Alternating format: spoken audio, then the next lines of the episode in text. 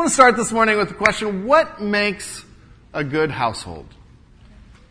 What makes a good household to you? And what makes a godly household? Hot roast. Food. Okay, everyone's taking notes. Got it.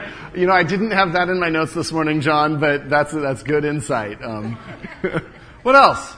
Macaroni and cheese. Macaroni and cheese, yeah. Respect. Respect. What happens in a household without respect? Falls apart. Chaos. We can just picture it. What else? What makes a good household? I missed all of those. Um, a good husband. Absolutely. And a beaming husband. That's great. What else? Family. That's right. Good standards. Without standards, things fall apart. Teamwork. Communication. Love should be somewhere involved. Absolutely. Prayer. Prayer from back here. Nice. Okay. Because we're, we're looking at things and, and the things that you've shared are, are a mixture of everyday life, things that make a family, but also a mixture of foundational things like prayer and, and um, good relationships and respect for each other. This morning as we come to this section of Colossians, we come to a section of household rules.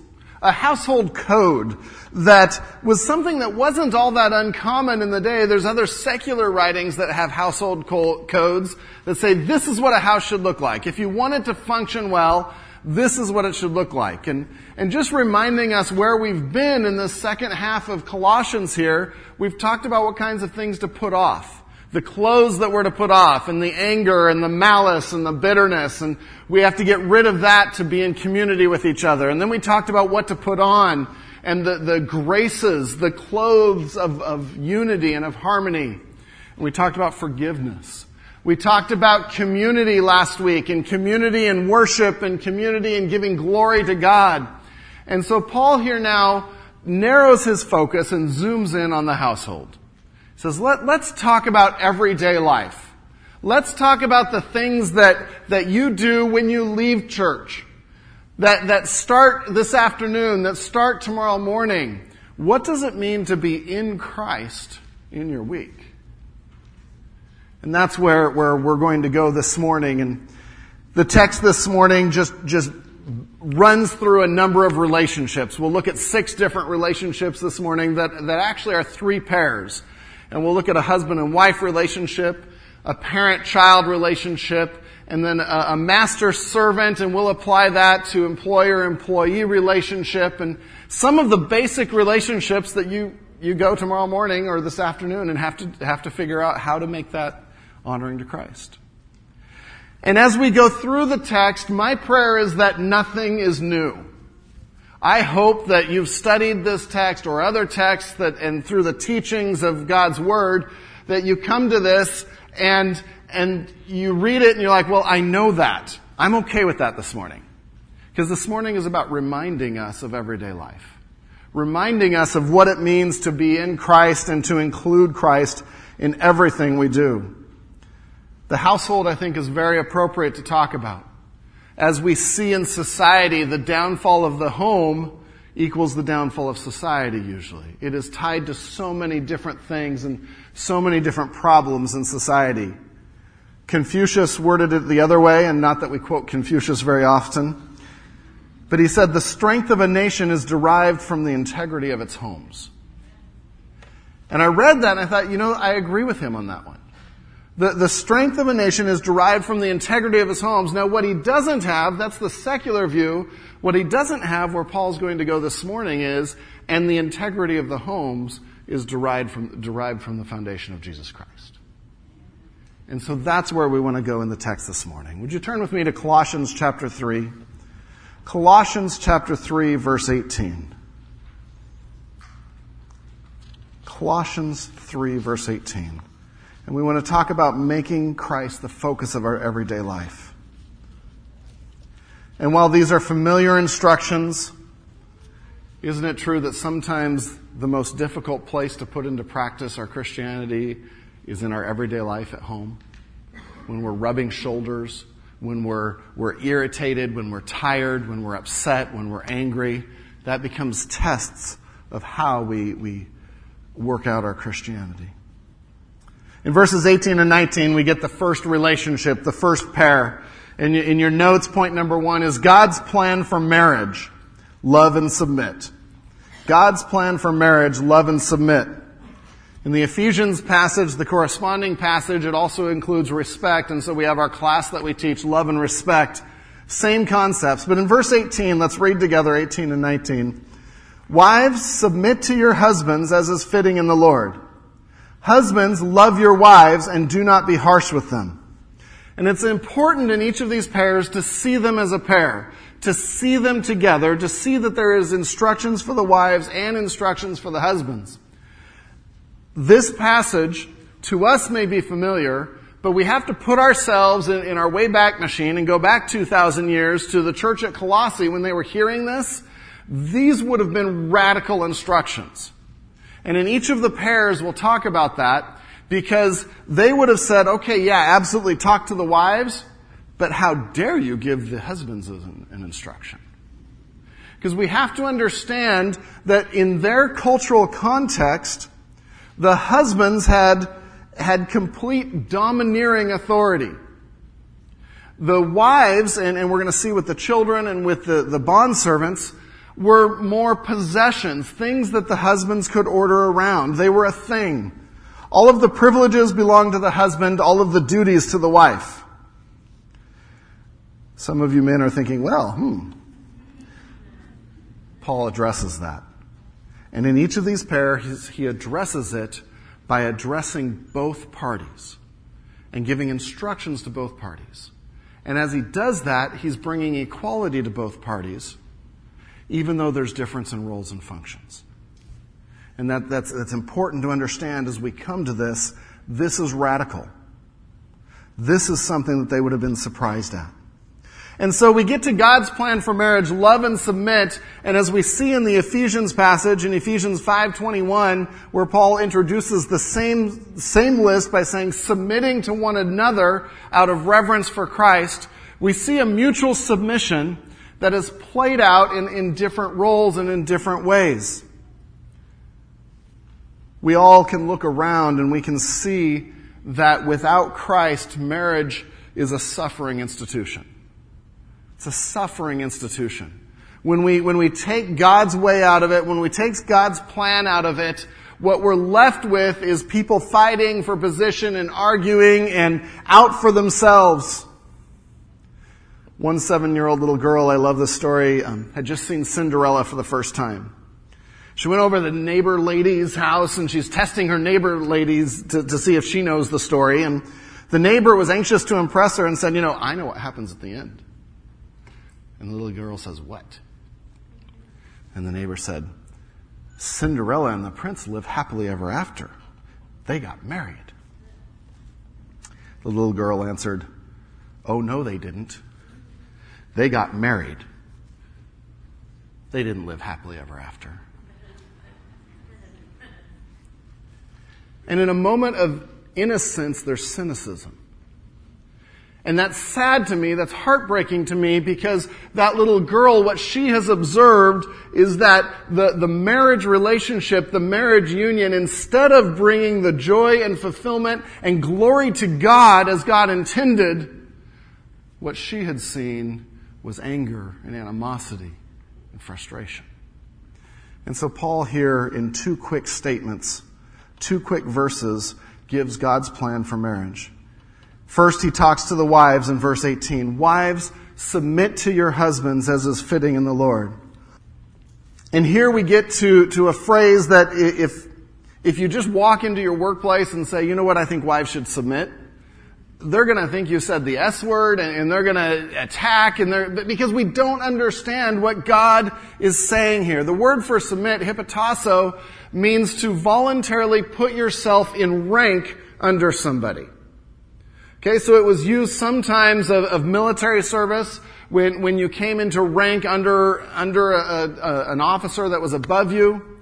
It was used in, in the Greek here is what we call a middle passive, which means it's not something that's, that's forced on you, but the middle means it's something that you choose to do yourself. And Paul is saying, wives, you are people. You are equal. But with the roles that I have described, choose to follow the leadership of your husband. Choose to. That was very different from a day where a husband could take his wife to court and divorce her because she burnt his toast. This was radically elevating the position of wives while fitting within the roles that God has created. It does not mean that wives were inferior. It does not mean that wives were somehow to be used. There is equality in personhood and a difference in roles. We know in Galatians 3:28 Paul said there is neither Jew nor Greek, neither slave nor free, no male or female, for you are all one in Christ Jesus. And he's referring to our position in Christ. Our personhood, we are one. But at creation, and, and Paul here, the instruction he's given, God has set down that there's different roles that help the, the home function. Roles that are complementary to each other, roles that are both needed, that either one of them, if you take it away, the home suffers. And so he's not establishing an issue of worth here, but an issue of leadership and following. What happens if everyone in this room was to, to decide to, to tell us where we're going to go to lunch? We'd be really full. we'd either be really full or we'd sit here for five hours trying to figure out who's going to tell us where to go to lunch. In any organization, in any entity, there has to be someone that leads and that, that takes that role. And God in His wisdom has said, I have asked the husband to do that. I have asked the husband to step up and do that. Men, this is why there's instructions for us, because it involves stepping up and leading well. And as we get to the, the, the, next verse, I would argue that most of our issues with submission are because we don't know how to lead. And so it's a command for both of us. It's interesting, in 1 Corinthians 11.3, we see a picture of what this word submit means with God the Father and his son, Jesus Christ. Because we read, but I want you to understand that the head of every man is Christ. So God is over us. The head of a wife is her husband. And the head of Christ is God. Now none of us would sit here and say, oh, oh, poor Jesus. He is so inferior. No, because what they have is, is, you have God the Father and God the Son, and their, their function is different, their role is different, but they are equal. They are both God. And they are equal in essence, in personhood, but with different roles. And so what you see in that is an illustration from the Trinity that has existed for all eternity of what submission in its proper way looks like. And so we see Jesus in the Garden of Gethsemane saying, Father, not my will, but yours. Knowing that his Father cares for him and is with him, but willing to follow the Father's lead. And so we see that example in the Trinity, and then that carries into the example of Christ in the church, Christ in every one of us. And then that relationship tells us what the husband and wife relationship should look like. See, leadership is often more an issue of who's held accountable. Who has to step up to the plate? Who takes the fall if it doesn't happen? Men, it's not about making our wives a doormat or a slave or telling them what to do. It's about leading our home for the glory of God. So we see wives submit to your husbands as is fitting in the Lord. And, and that second phrase there is just as important as the first one, as is fitting in the Lord. Because Paul here is saying there is a different motivation, there is a different reason for households set up like that than just having a happy life. The reason is this pleases the Lord, this is fitting in the Lord. And that phrase serves several purposes. One, it gives us the constraint of how a wife is to submit to her husband. It, it, it says the constraint is that it is, it is fitting to the Lord. That he's not going to be asking things that are contrary to scripture. But it also gives us the motivation that this pleases God. See, see, here's the deal. If we go into our earthly relationships and we honor people because of their worth, eventually we're going to find a time they're not worth honoring. I don't care who you are, at some point, you're going to be a person that sins, that is fallen, that is not worth respecting and not worth honoring. And so the, the foundation, the change in this passage from culture of the time is Paul is saying, doesn't matter if your husband is worthy or not. What matters is, is God worthy? Is God worthy? Because wives, and we're going to get to the husbands, don't think you're off the hook. Wives, he's saying, when you submit, you need to picture Christ there. As, as the love and respect curriculum, I love the illustration they use. Picture Christ standing just over the shoulder of your husband or your wife. And as you obey these commands, you're obeying them to Christ. Is he worthy? Absolutely. Does he ever change? No. Has he ever had a moment where he's not worthy? No. Sort of takes all the excuses out of it. We can't come and say, well, if you knew my husband, I, I can't. If you knew my wife, I can't love her. I may not know your husband or wife, but I know our, our Savior. And that's who the obedience is directed to. And in our homes, we've got to change our focus from whether or not the, the, our husband or our wife is worthy of the instruction, but are we going to please God? That is the bottom line. Will I please God or will I please myself? And so Paul makes the appeal wives, submit to your husbands as is fitting in the Lord. But then the corresponding one of this, and this is where he was getting really radical because you just didn't have to give husbands instructions. But he said, no, in Christ's economy, in his way, husbands, here's your responsibility. If you're going to lead, here's your responsibility. Verse 19. Husbands, love your wives and do not be harsh with them. And again, this is abbreviated. We could spend a whole sermon just on this one, and we did on Father's Day. Husbands, love your wives and do not be harsh with them. The word for love there, as you can imagine, is agape. We might have expected it to be eros or, or romantic love, but Paul is saying you need to agape your wives. Agape means a sacrificial love, a love that never ceases, a love that is a choice to put her interests above yours 100% of the time. That's agape. And Paul says, husbands, agape your wives. And he gives two, two instructions. The first is to agape or love your wife. The second is do not be harsh with them. Do not be harsh with them. And we see in the command to love a positive injunction. Go out and be intentional and find ways to do this. It means husbands, if we don't find a way this week, next week, the following week to make sure our wives know that they are loved and cherished, we are disobeying that scripture. That's pretty practical. That's getting down to what it takes to make a household work. See, for them, th- this idea of loving your wife was a little bit novel because it was arranged marriages and marriages sometimes to bring families together and, and marriages that would help the economics of two families. And in their writings, they said if you, if you happened to get someone you love later in life, you were lucky. And Paul says, no, love your wife. Now.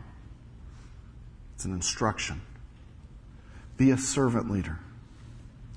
And that second phrase, do not be harsh with them. The, the word for harsh there can be translated, do not deal with them in bitterness. Don't let any bitter root take hold. Don't get frustrated about little things that frustrate you. Don't let those build. Don't let any, any source of bitterness get, come into your life that affects your actions. So for husbands, he's saying, you need to learn to let things go. Let her be her. Honor her for who God has made her to be. Don't expect her to be like you. And love her dearly. In, in Rome, one of the descriptions of the men is that the men would rage bitterly against their wives. And so Paul is addressing a current problem in their culture. And it might be for something they did, for something they didn't do. But the do not be harsh with them men gives us a constraint that should control our attitudes towards our wives, but our speech towards our wives and our actions towards our wives. See, a wife has little difficulty submitting to her husband when she knows that he loves her. It's why the two have to go together. The difficulty comes when a wife sees a husband that she doesn't even know if he loves her. And it's harder, but she does it and she submits to God. Husbands, you might be like, well, again, it comes back to the worth and the foundation. Well, I don't know if I can love my wife. You know, she, she said some things that really hurt me this morning. Let's deal with that, then we'll get back to the love part. Remember, it's to Christ. Has nothing to do with her. It's to Christ. And because we love her, we bring peace into the home and we don't deal bitterly. On each of our, our pairs, I tried to put just some ideas. Some ideas for how to put this into practice. I like ideas. And I'm not saying this isn't like, oh, I have to do these 25 things. But maybe read through them and say, okay, here's some ways we can do it. Husbands, how do you love your wife and not be harsh with them? Be encouraging, be, be gentle with them. Every day, tell your wife something you agape about her. With a note, with words. Maybe relieve her of one of her tasks this week so she can recharge because you're showing then care for her well-being, which is what agape is. Pray for her specifically every day this week. Pray for her specifically every day this week. And I hope it continues beyond this week. But let's start with a week.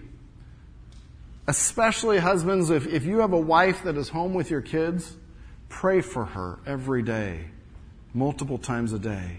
That is a high calling from the Lord that you know she is uniquely equipped to deal with because we would kill him.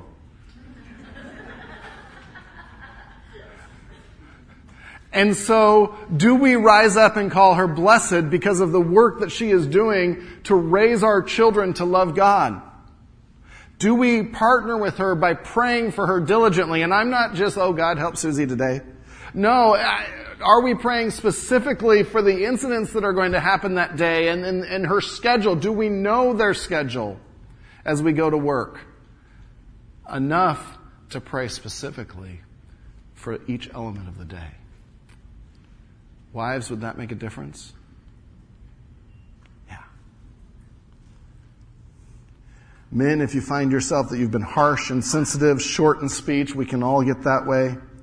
Apologize as soon as you recognize it and are man enough to do it. I add that at the end on purpose because we, in our culture, we sometimes think it's not manly to apologize. But in reality, as soon as we realize that we have been harsh with our children, with our wives, we need to go to them and be a man and apologize and make it right. Wives, some ideas for you. How do you submit to your husband? How do you respect him? How do you boost him up and build him up in a role of leadership that is very difficult, that is very challenging, that we know as men God is going to hold us accountable for? Every day, tell him some way that he is a good leader. Every day, tell your husband some way that he is a good leader. Ask your husband's opinion about something and follow through with it and take it. And that makes husbands feel good. Leave him verses of strength and encouragement to find. What that communicates to your husband is that you value his role as a leader enough to support him in that. Respond positively when he leads. When a husband steps out in spiritual leadership in his home, it is one of the scariest things he will ever do and your response is critical. Do not allow any critical or sarcastic word towards him this week. Do not allow any critical or sarcastic word towards him this week. I'd apply this to men and women, husbands and wives. One of my concerns as I, as I work with families, as I, as I watch how our culture has developed, is the way that we speak to each other. The way that we speak to each other. And, and we write it off, oh, that's just sarcastic, or we're just, you know, we're just having fun. Oh, she understands, or oh, he understands. Just don't even let it into your vocabulary. Don't let it into your home. Wives, commit that no one in front of your husband or away from your husband will hear you criticizing or be sarcastic toward him. See, both the instruction to husbands and wives to submit, to come under the, the leadership of husbands, and to love, to, to be completely concerned for her well being, both of those counter the me aspect in our society, in ourselves in, our, in the sin nature that God has saved us out of. Because both are focused elsewhere instead of on me. They're both radical. So God has a plan for our marriages. Love and submit. God has a plan for the parent-child relationships, for the parenting relationships, to encourage and obey. To encourage and obey. Verses 20 and 21. Children, obey your parents in everything, for this pleases the Lord. Do you see the focus again? Fathers, do not provoke your children lest they become discouraged. We read those verses again. Children, obey your parents in everything, for this pleases the Lord. Fathers, do not provoke your children lest they become discouraged. Again, Paul is attacking the culture. Everyone would have been like, that's right, you, you say that to children, although they would have been shocked that children were even addressed in a letter. Because in their culture, children were, were sort of pets. And you didn't address them in a letter. This was, this was treating them as human beings. But then to say that fathers had to be careful, there was a section of Roman law called the Patria Potestas that a father, it, it specifically said, a father could do whatever he wanted with his children. He had absolute power over them and they were his property. He could sell them. He could turn them into slaves. He could take their lives. Do you get the picture of where, where culture was at with children? And so when Paul writes this, this is radical because Christ changes everything. So verse 20, children obey your parents in everything, for this pleases the Lord children, and he's speaking to children that are living in the household of, under the support of their parents. Usually, tekna is a word that's used for small children, but, but anyone under the, the care and support of their parents.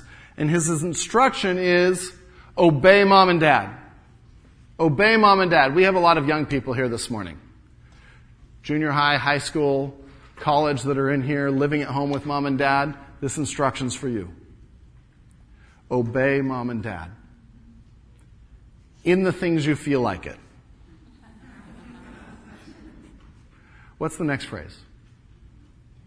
In everything. In everything. Now, it, the assumption here that we're in that we're in Christian homes and they're not asking you to go steal something or go go wreck someone's car, and that's why we again have for this pleases the Lord. The context is what is the godly thing to ask. But and, so the, the instruction here is obey in everything. The focus isn't on whether you like it or not. The focus isn't on whether you agree with it or not. The focus is to obey. But again, the motive is because this pleases the Lord. Just like we said with husbands and wives, with parents and children, it's looking beyond them and seeing the person of Christ and saying, I'm obeying mom and dad because I'm to obey God because that pleases God. It doesn't matter if mom and dad have, have treated me in a way that I don't think is right. I'm to obey mom and dad because I'm to obey God. And so being in Christ changes everything. It takes away all the excuses. Because it's true, moms and dads, I, I know in my life I'm not always worthy of my, my children obeying me. Sometimes I say words in anger. Sometimes I'm tired and irritable. And, and, I watch them and I come back later and I think, man, why do they even have to obey me the way I'm acting? But that excuse is taken away because it's about obeying God. It's directed to God. Just like with moms and dads in the marriage, it's not our mom and dad worthy of obedience, but is God worthy of obedience? See, this is huge because it is vital for your future that you learn how to come under authority in the home. That is the test bed that God has put you in to be able to learn how to deal with authority at school, how to deal with a teacher, how to deal with authority at work with a boss, how to deal with authority if, if a police officer stops by. How we deal with authority is taught in the home by how we obey mom and dad. And that's a message to those of you that are still living in home to take this seriously. It's also a message to moms and dads that we discipline our children. Because if we don't teach respect for authority in the home, we are harming them the rest of their lives. And again, none of this is new, but it's a reminder. It's a reminder. Some ideas for the young people that are here living at home. Listen for something your parents need to be done and do it before being asked. Listen for something your parents need done and do it before being asked. You will amaze your parents. You might have to take them to the hospital, but, but they will be thrilled. Sorry, no, I know all of us do that. The word for obey, it's interesting because the word for obey has the concept of listen in it. The, the, it, it's, a, it's a compound word, and the first part of that word is listen and understand and then do it. What was your youth theme last year, youth? Hear and do. That's a great definition of the word for obey that's here. Hear it, listen to it, and do it. Second, smile as you obey without delay. That's a phrase we use in our home. If there's delay, it's not obedience. So we always say, obey without delay. And they're like, Dad. But to our young people here, thank God daily that you have parents that love you enough to instruct you. Thank God daily that you have parents that love you enough to instruct you, that are willing to obey God to instruct. It is not easy being on call 24 7 to instruct a family. It's challenging. So thank God that you have parents that are willing to do that. And as you come with gratitude and thanksgiving, it will change your attitude for how you approach them.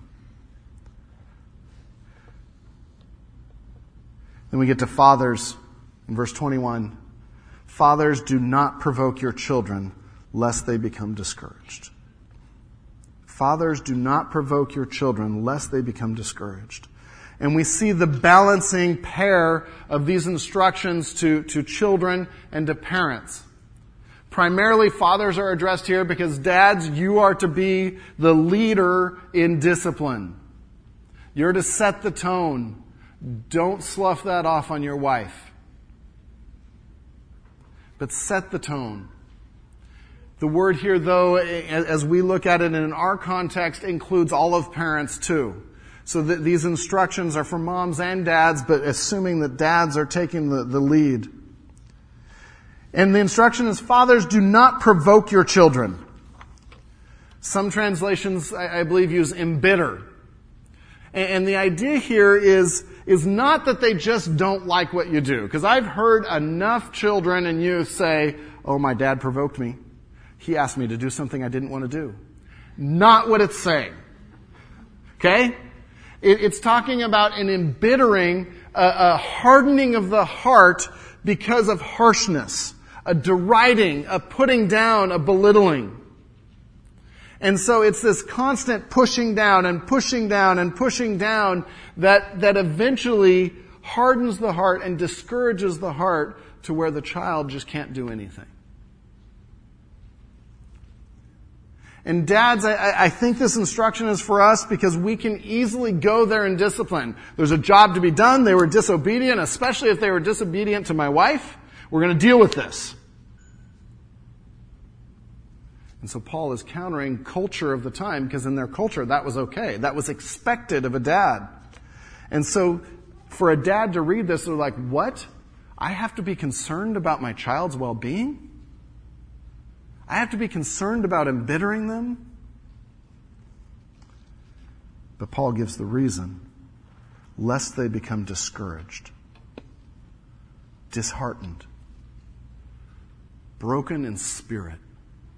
See, the, the purpose of, of discipline in the home is to guide and direct, to break the will, but not the heart. There's a story that Kent Hughes writes about. He worked at a, a store that catered to rodeos and cowboys. I couldn't write about this, but and, and, he's talking about there's two ways to break a horse because a, a, horse in the wild you can't just get on and ride. There's two ways to break it. And one way is with the progressive use of a halter, a bit, a blanket, and a saddle, being gentle with them, and, and day by day teaching them how to have a rider on their back.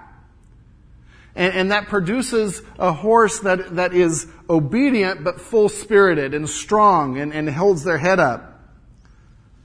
Another way, and, and, and I apologize to those of you that are animal lovers, but a, another way that is sometimes used with difficult horses is they'll take a two by four and hit their legs until they submit.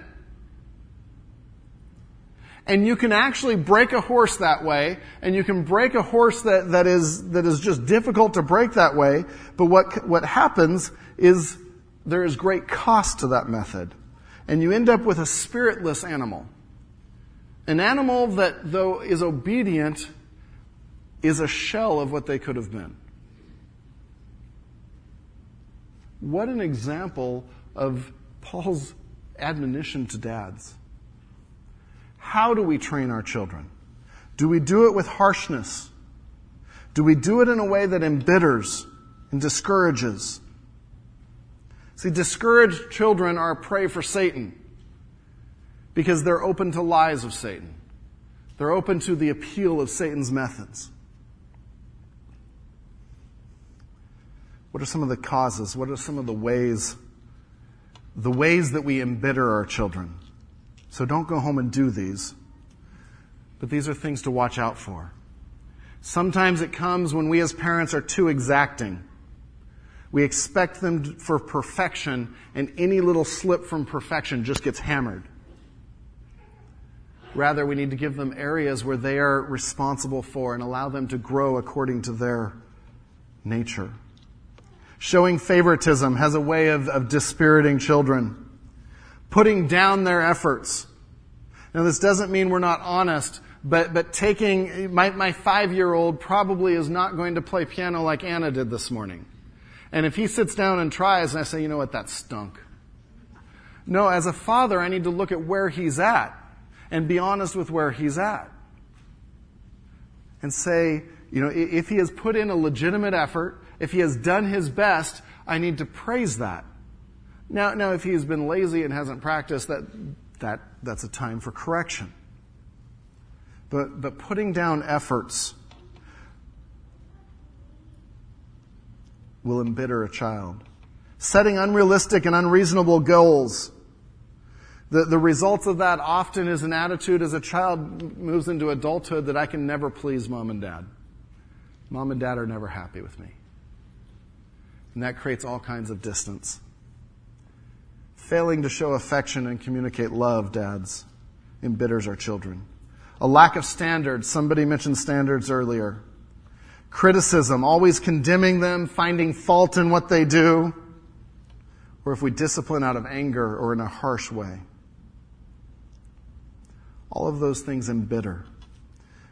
But I put a list there of what can we do to encourage our children as parents. One survey said fathers spend an average of 37 quality seconds a day with their children. Those 37 seconds are awesome. First one on your list spend more time with your children. Spend time with them, helping them on one of their projects, asking what they're interested in. It goes with the second one listen and be patient. Hear them, understand them. Our children have dreams, they have desires. God has made them with personalities. Are we engaging them? And, dads, a gift that you can give your children is if you regularly tell each of your children something you're proud of them about. Your words as a father are one of the most powerful influences in your children's lives. And moms, you should do this too. But for some reason, as I've talked with people over the years, the words of their father, when it comes to being proud of them, ring in their heads for years. Dads, could we take enough time this week to tell our kids something we're proud of them about? And invest in them. We have a unique power. Will we use it in control or will we be harsh with it? God's plan for parenting encourage and obey. Encourage and obey. Finally, the last, the last pair that he deals with here, and there's actually more verses on this, probably because it was a, a real issue in their time, but God's plan for the workplace. For them, it had to do with masters and servants, masters and slaves. Keep in mind, Paul is probably writing this with the, the book of Philemon, which we're going to study next. So he's sending Onesimus, a slave that ran away, back to Philemon, who could kill him legally, put him to death, but yet they're both believers and now one in the church. A little bit of a sticky situation. And so Paul's sending this letter along with Philemon, probably back to the church. And so he spends a little bit more time talking about this. Verse 22, we'll read 22 to 25 for, or all the way to 4 1. Bondservants, obey in everything those who are your earthly masters, not by way of eye service as people pleasers, but with sincerity of heart, fearing the Lord. You see the motivation there. It's not about the master, it's about the Lord. Whatever you do, work heartily as for the Lord and not for men, knowing that from the Lord you will receive the inheritance as your reward. You are serving the Lord Christ. Get some repetition there. He's making a point. For the wrongdoer will be paid back for the wrong he has done, and there is no partiality.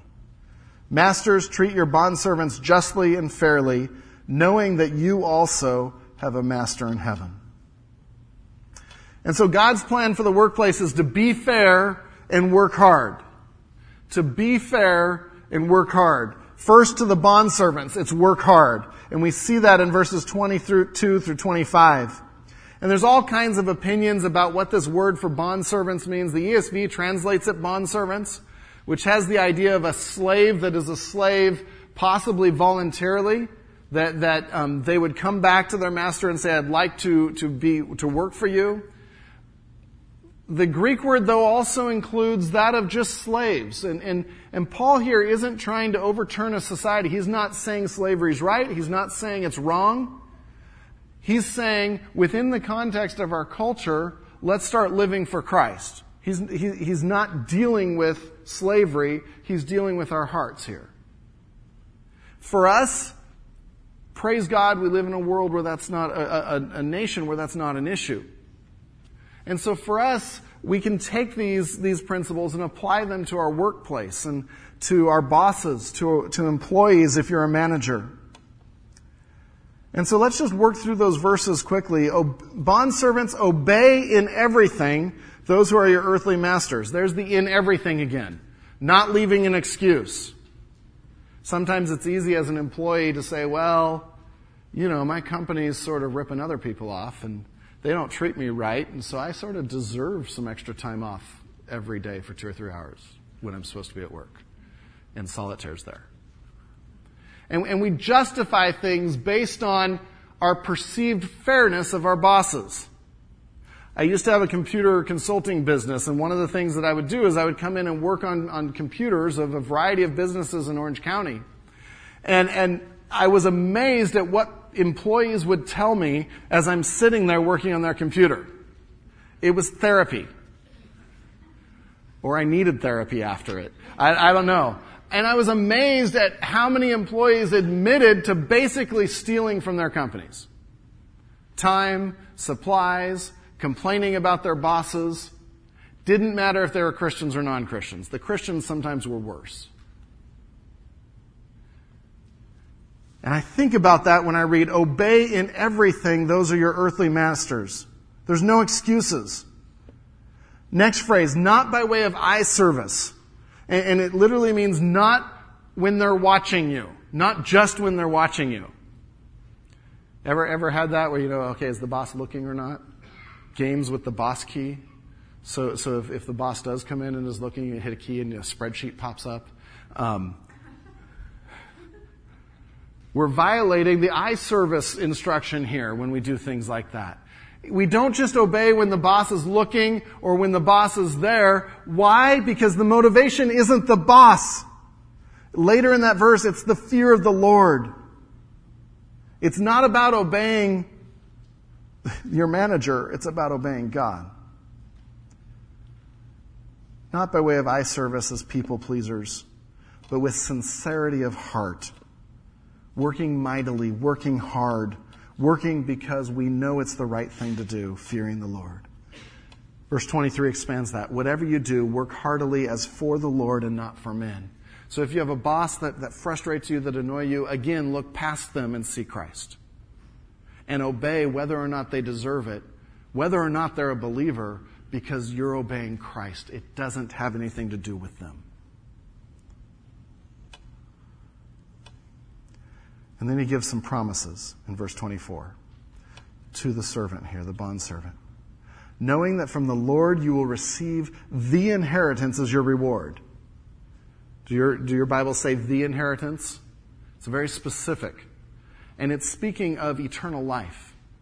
And it's saying as a believer, you can obey your boss, you can, you can work hard whether or not they deserve it because you know that you have an inheritance that is coming that is eternal.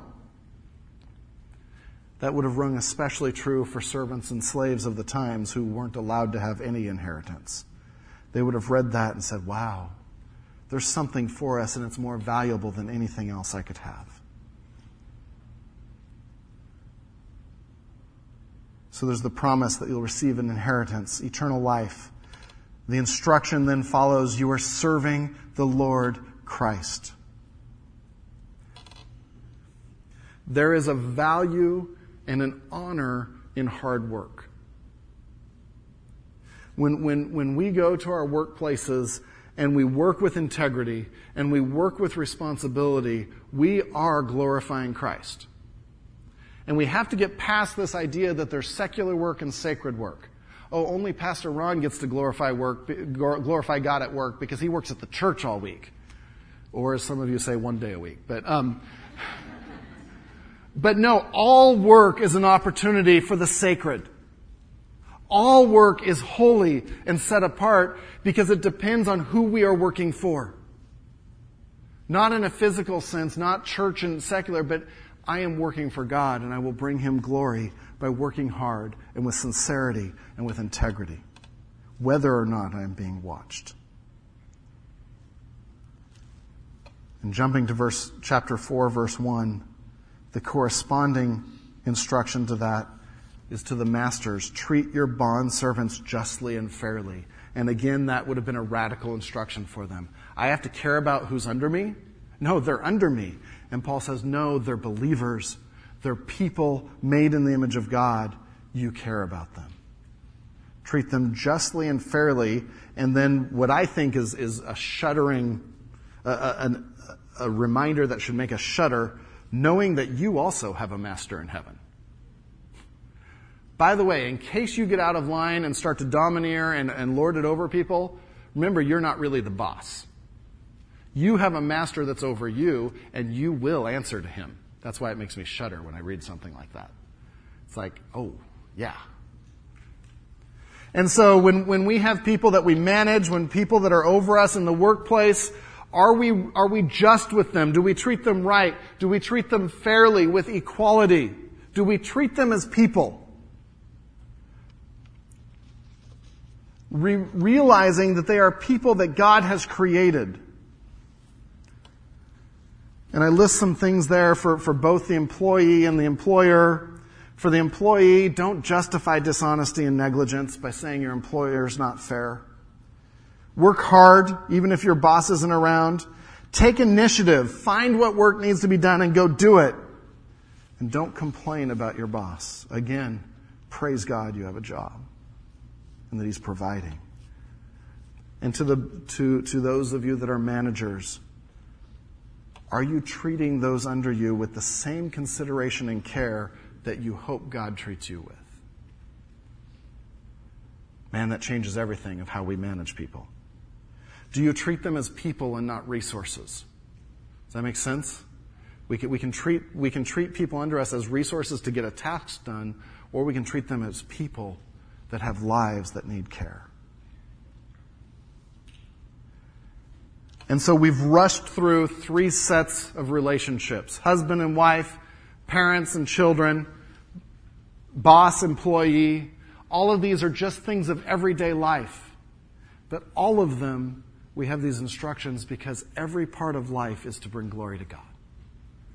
Everything you do, even tomorrow morning when you go into uh, to work and you're doing the same thing over, that has meaning because you're working for God has meaning because we honor our Lord and Savior Jesus Christ. That's how being in Christ radically changes our households and our daily lives. Let's pray. Lord God, our Father, I pray that you would help us to, to evaluate ordinary life and see it as holy, see it as glorifying to you. And Lord, challenge us to take these things and not to just run by them because, oh, that's things we've heard before, but to have a, take a, a new look at our lives to say, am I glorifying God in every relationship that I have? May we love our wives. May we respect our husbands. May we obey parents. May we discipline with encouragement. Lord, may we do all things to your glory. I pray for our congregation, our church body this week that we will be radically changed in the ordinary. In Jesus' name.